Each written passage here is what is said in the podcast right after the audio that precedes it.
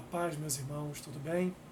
Espero que estejam todos bem, cumprindo aí todas as, as determinações de higiene sanitária, de quarentena, cuidando da sua vida e cuidando também dos seus. Graças a Deus eu estou bem. Hoje é o 12 dia em que estou com a Covid-19, mas estou bem, estou assintomático e graças a Deus estou aqui isolado no meu escritório e tenho passado dias de muita leitura, dias me enchendo da palavra do Senhor e quero aproveitar nesta manhã e ministrar uma palavra sobre a tua vida. Nosso café com Bíblia desta manhã foi lá no livro de Isaías, no capítulo 6, e eu quero também transmitir aos irmãos essa mesma palavra, mas eu quero estender um pouquinho a leitura. Isaías capítulo 6 se você puder abrir a sua Bíblia, bom estarmos nesta manhã de domingo ministrando a palavra, compartilhando a alegria de, da oportunidade que temos ainda de compartilhar a palavra, é, mesmo que seja pelos meios eletrônicos, né, pelos meios de redes sociais, mas é um privilégio para nós. Diz assim então Isaías, no capítulo 6 da sua profecia: No ano da morte do rei Uzias, eu vi o Senhor assentado sobre um alto e sublime trono, e as abas de suas vestes enchiam o templo. Serafins estavam por cima dele, cada um tinha seis asas. Com duas cobriu o rosto, com duas cobriu seus pés e com duas voava. E clamavam uns para os outros, dizendo: Santo, Santo, Santo é o Senhor dos exércitos. Toda a terra está cheia da sua glória. As bases do limiar se moveram à voz do que clamava e a casa se encheu de fumaça.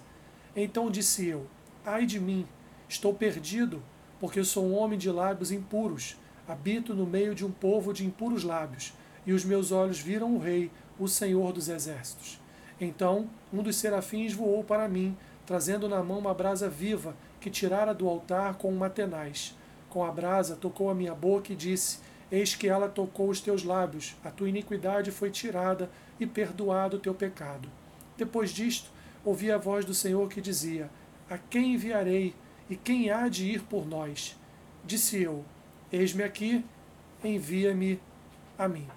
Até este ponto, meus irmãos, oremos. Senhor, obrigado, Pai, mais uma vez pelo privilégio que temos de louvar o Senhor por meio deste canal, de uma rede social, ministrando a tua palavra sobre a vida dos meus irmãos sobre a vida daqueles que o Senhor colocou em minhas mãos para cuidar, para aconselhar, para também, Senhor, é, comunicar a tua verdade. Por isso, neste dia, nesta manhã, que teu Espírito abençoe a vida dos meus irmãos e que eles sejam abençoados pela tua palavra. É o que eu te peço e oro em nome de Jesus. Amém. Irmãos, eu vou ser breve na minha palavra neste domingo pela manhã. Esse é um texto um texto maravilhoso, eu gosto muito desse texto em Isaías, porque ele é um texto que nos coloca exatamente onde nós nos encontramos.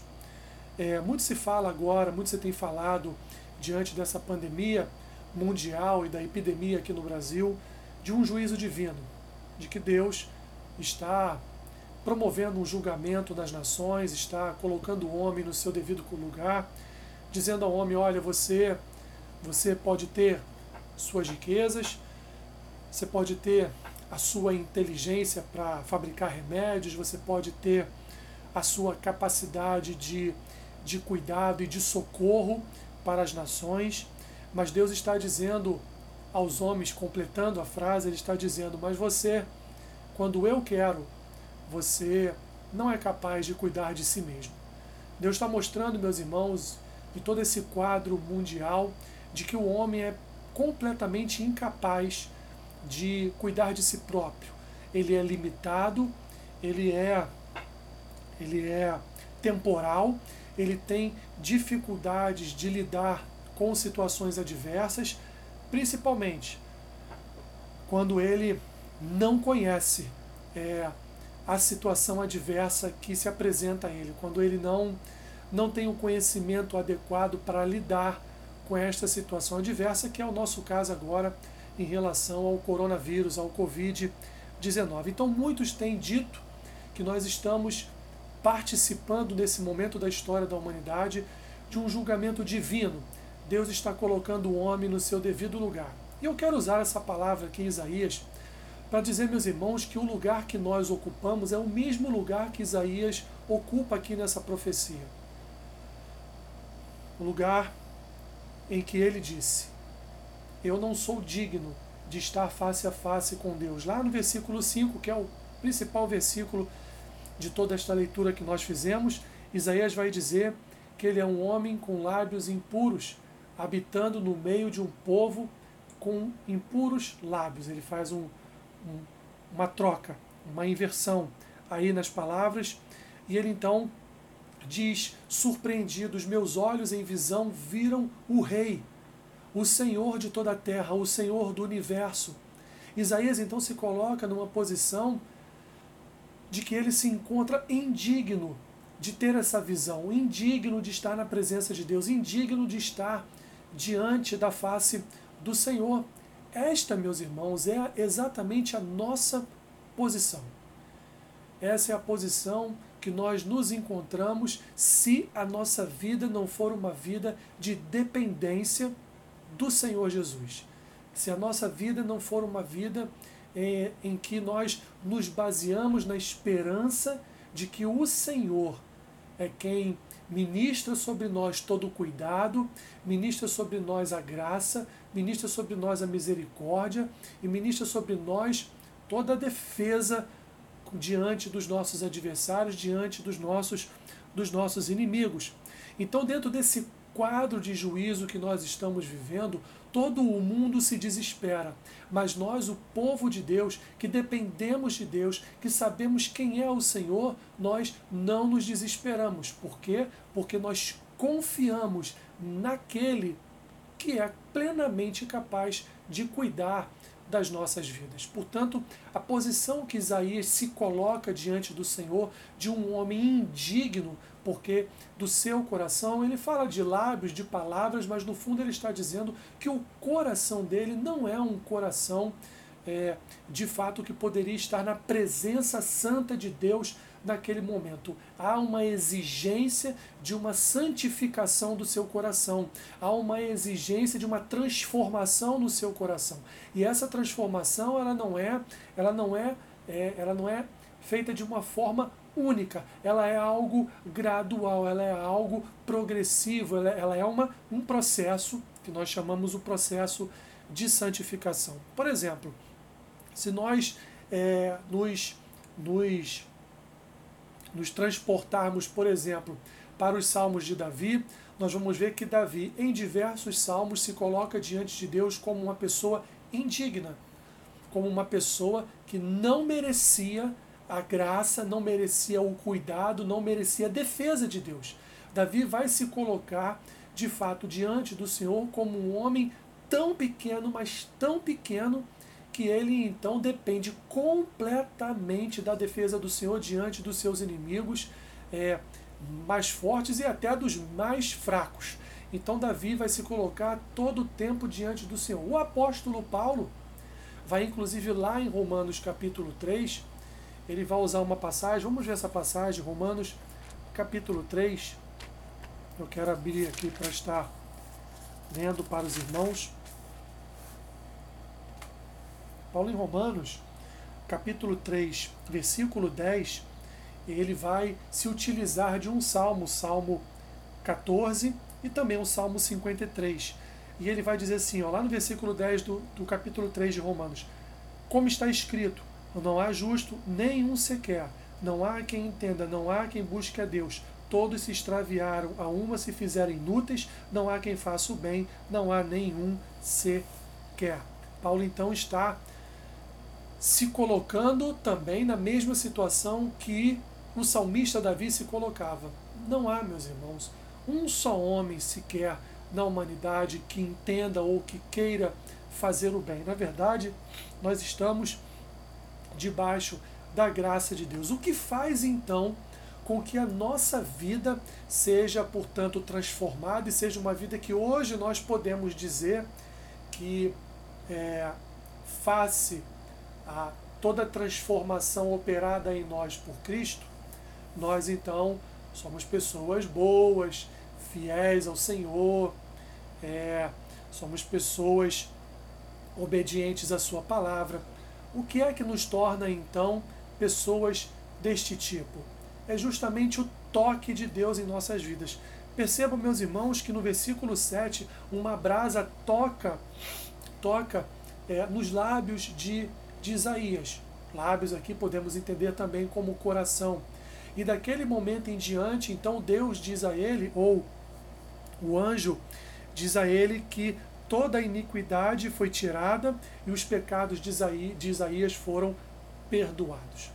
Nós também, meus irmãos, nós tivemos a oportunidade de sermos tocados em nossas vidas por Jesus.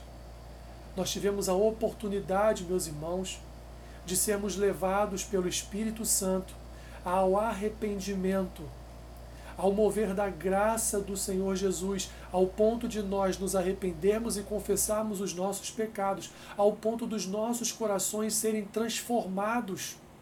Aqui Isaías por uma brasa tirada do altar, e nós por aquele que saiu da destra, de do lado de Deus e veio aqui, se fez carne como nós, habitou neste mundo por um certo período de tempo e a sua morte nos trouxe liberdade dos nossos pecados e nos perdoou, nos reconciliando com Deus Pai. Que maravilha, meus irmãos, é o Evangelho Isaías, nesse contexto, está sendo chamado por Deus para pregar a palavra de Deus a um povo idólatra, a um povo que tinha lábios impuros, a um povo que estava em pecado diante de Deus. Era o povo de Deus, mas esse povo estava idolatrando, estava trocando a glória de Deus, substituindo a glória de Deus por imagens de escultura, por ídolos fabricados por mãos de outros homens, por ídolos de barro, por ídolos de madeira por ídolos de cerâmica. Esse povo havia se desviado da presença do Senhor e agora Deus chama Isaías, Deus convoca Isaías para então ser aquele que vai proclamar os oráculos de Deus sobre esse povo, proclamar os juízos de Deus sobre este povo. Quem somos nós então, meus irmãos, se não pessoas como Isaías, pessoas como Davi, pessoas como o apóstolo Paulo? Que devemos reconhecer a nossa fragilidade diante de Deus. Devemos reconhecer, meus irmãos, que nós nós estamos ainda numa condição em que o DNA adâmico habita em nós, portanto, nós devemos ter um cuidado para que os nossos lábios sejam sempre tocados, agora não por brasas vindas do altar, mas pela palavra do Senhor. Nós precisamos, meus irmãos, que o nosso coração seja tocado pelas Escrituras. Isaías vai iniciar a sua profecia lá no capítulo 1, versículo 3. Ele vai dizer que o boi conhece o seu possuidor e o jumento a sua manjedoura, mas Israel não tem conhecimento do seu Deus. Meus irmãos, nós somos lançados no pecado, nós somos lançados na desobediência muitas vezes porque não temos o conhecimento de Deus.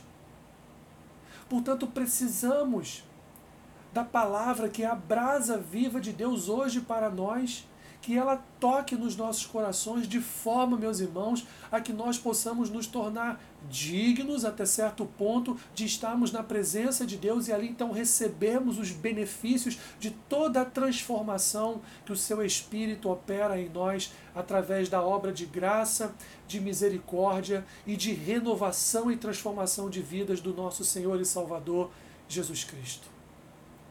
Meus irmãos, essa é a nossa posição nós somos ainda, até os últimos dias das nossas vidas, pecadores que precisam desesperadamente de toques diários da palavra de Deus em nosso coração, para que nós não venhamos a voltar à nossa natureza anterior e estarmos diante de Deus em pecado, cometendo toda sorte de maldades, segundo aquilo que ainda infelizmente habita no nosso coração. Isaías então vai terminar esta parte, esta leitura que fizemos aqui no versículo 8. Deus fala, Deus manda um convite a quem enviarei e quem há de ir por nós. E disse Isaías: Eis-me aqui, envia-me a mim.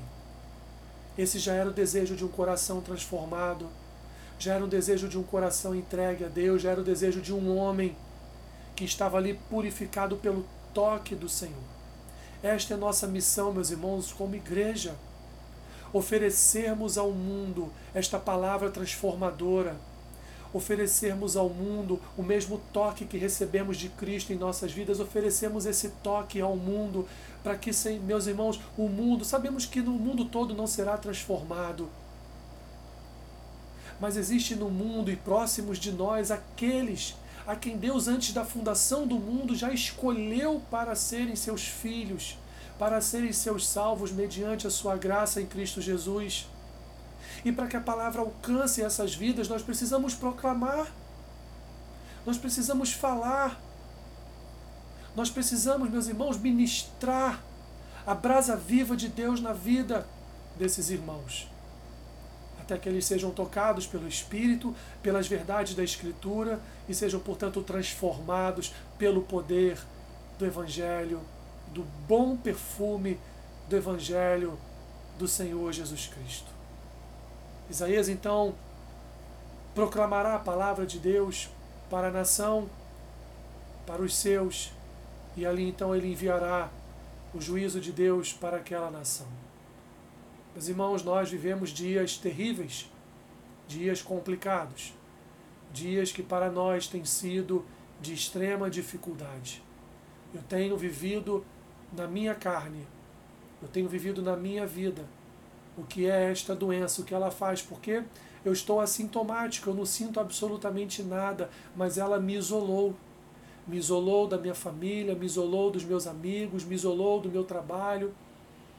Eu já estava isolado da igreja, mas me isolou até mesmo do convívio com outros irmãos em alguns momentos desse período de quarentena.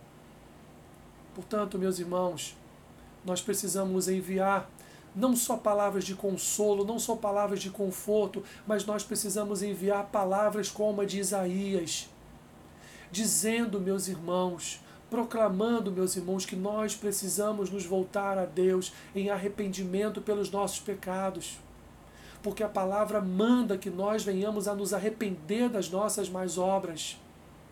A palavra diz, meus irmãos, que nós precisamos nos arrepender dos nossos pecados. A palavra diz, meus irmãos, que não há um só homem na face da humanidade que não seja pecador. A nossa diferença é que somos remidos. A nossa diferença é que nós fomos limpos pelo sangue de Jesus. Mas ainda assim, a natureza adâmica não morreu no nosso coração. Nós precisamos retê-la e nós só vamos retê-la e vencê-la dia a dia com as verdades das Escrituras com a palavra de Deus revelada a nós, através de orações, através de jejuns e através dos arrependimentos do nosso coração. Meus irmãos, diante de um juízo divino, diante de um de um julgamento do Senhor, historicamente e espiritualmente, o povo de Deus deve se voltar para o arrependimento dos seus pecados. Olhemos para Isaías, olhemos para Davi e seus salmos, olhemos para o apóstolo Paulo, não só em Romanos 3, mas em tantas e tantas, tantos e tantos versículos de suas epístolas, e assim como estes homens, que nós não nos acheguemos diante de Deus, nos achando dignos e merecedores de algo do Senhor, porque nós não somos. Precisamos da graça, precisamos do consolo e muitas vezes precisamos também desse juízo divino sobre nós para nos levar de volta ao lugar de onde nós não devemos sair, que é o lugar da humilhação e da humildade diante de Deus. Que Deus nos abençoe, nos dê graça nos ajude misericordiosamente a entendermos que nós não somos merecedores do grande prêmio que recebemos do Senhor Jesus através da sua vida, morte e ressurreição. Fuja, meus irmãos, fuja, fuja de vanglórias, fuja de atestados, atestados de vanglórias ministrados por pastores. Nós somos o povo de Deus, o povo que obedece e crê que a única forma de mudança, a única forma de alcançarmos ou de sermos alcançados pela graça do Senhor é nos voltando a Ele, sabendo quem nós somos e sabendo quem Ele é. Oremos. Senhor, tenha misericórdia de nós. Tenha misericórdia, Pai, do teu povo. Tenha misericórdia da tua igreja, dos teus filhos. Carecemos, ó Deus, carecemos de reconhecer quem nós somos. Isaías reconheceu, Davi reconhecia, Daniel reconhecia, apóstolo Paulo reconhecia. O próprio Senhor Jesus se colocou numa situação de humildade ao proclamar o teu reino aqui na terra. Porque nós, Senhor, porque nós iríamos nos vangloriar de nós mesmos. Portanto, o teu juízo nos coloca em nosso lugar lugar de arrependimento, de humildade, lugar onde sabemos, Senhor, que nós precisamos e dependemos do Senhor em todas as áreas da nossa vida. Guarda o teu povo neste momento, mas também comunique a ele a verdade da tua palavra. E na tua palavra não tem só consolo e conforto. Na tua palavra não tem só uma, uma, uma proclamação da esperança de que tudo vai ficar bem. Não. A tua palavra também fala de juízo, a tua palavra também fala de arrependimento, a tua palavra também fala de perdão de pecados. Por isso, Senhor, guarda-nos. Ajuda-nos a guardarmos os nossos corações, porque dele, dos nossos corações, fluem forças que nós nem mesmo entendemos. É o que eu te peço neste dia, Senhor. Cubra o teu povo com o teu espírito renovando-os, Senhor, com as tuas misericórdias a cada manhã. Assim oro e te agradeço por tudo, em nome de Jesus. Amém. Deus te abençoe, meus irmãos, rica e abundantemente. Amém.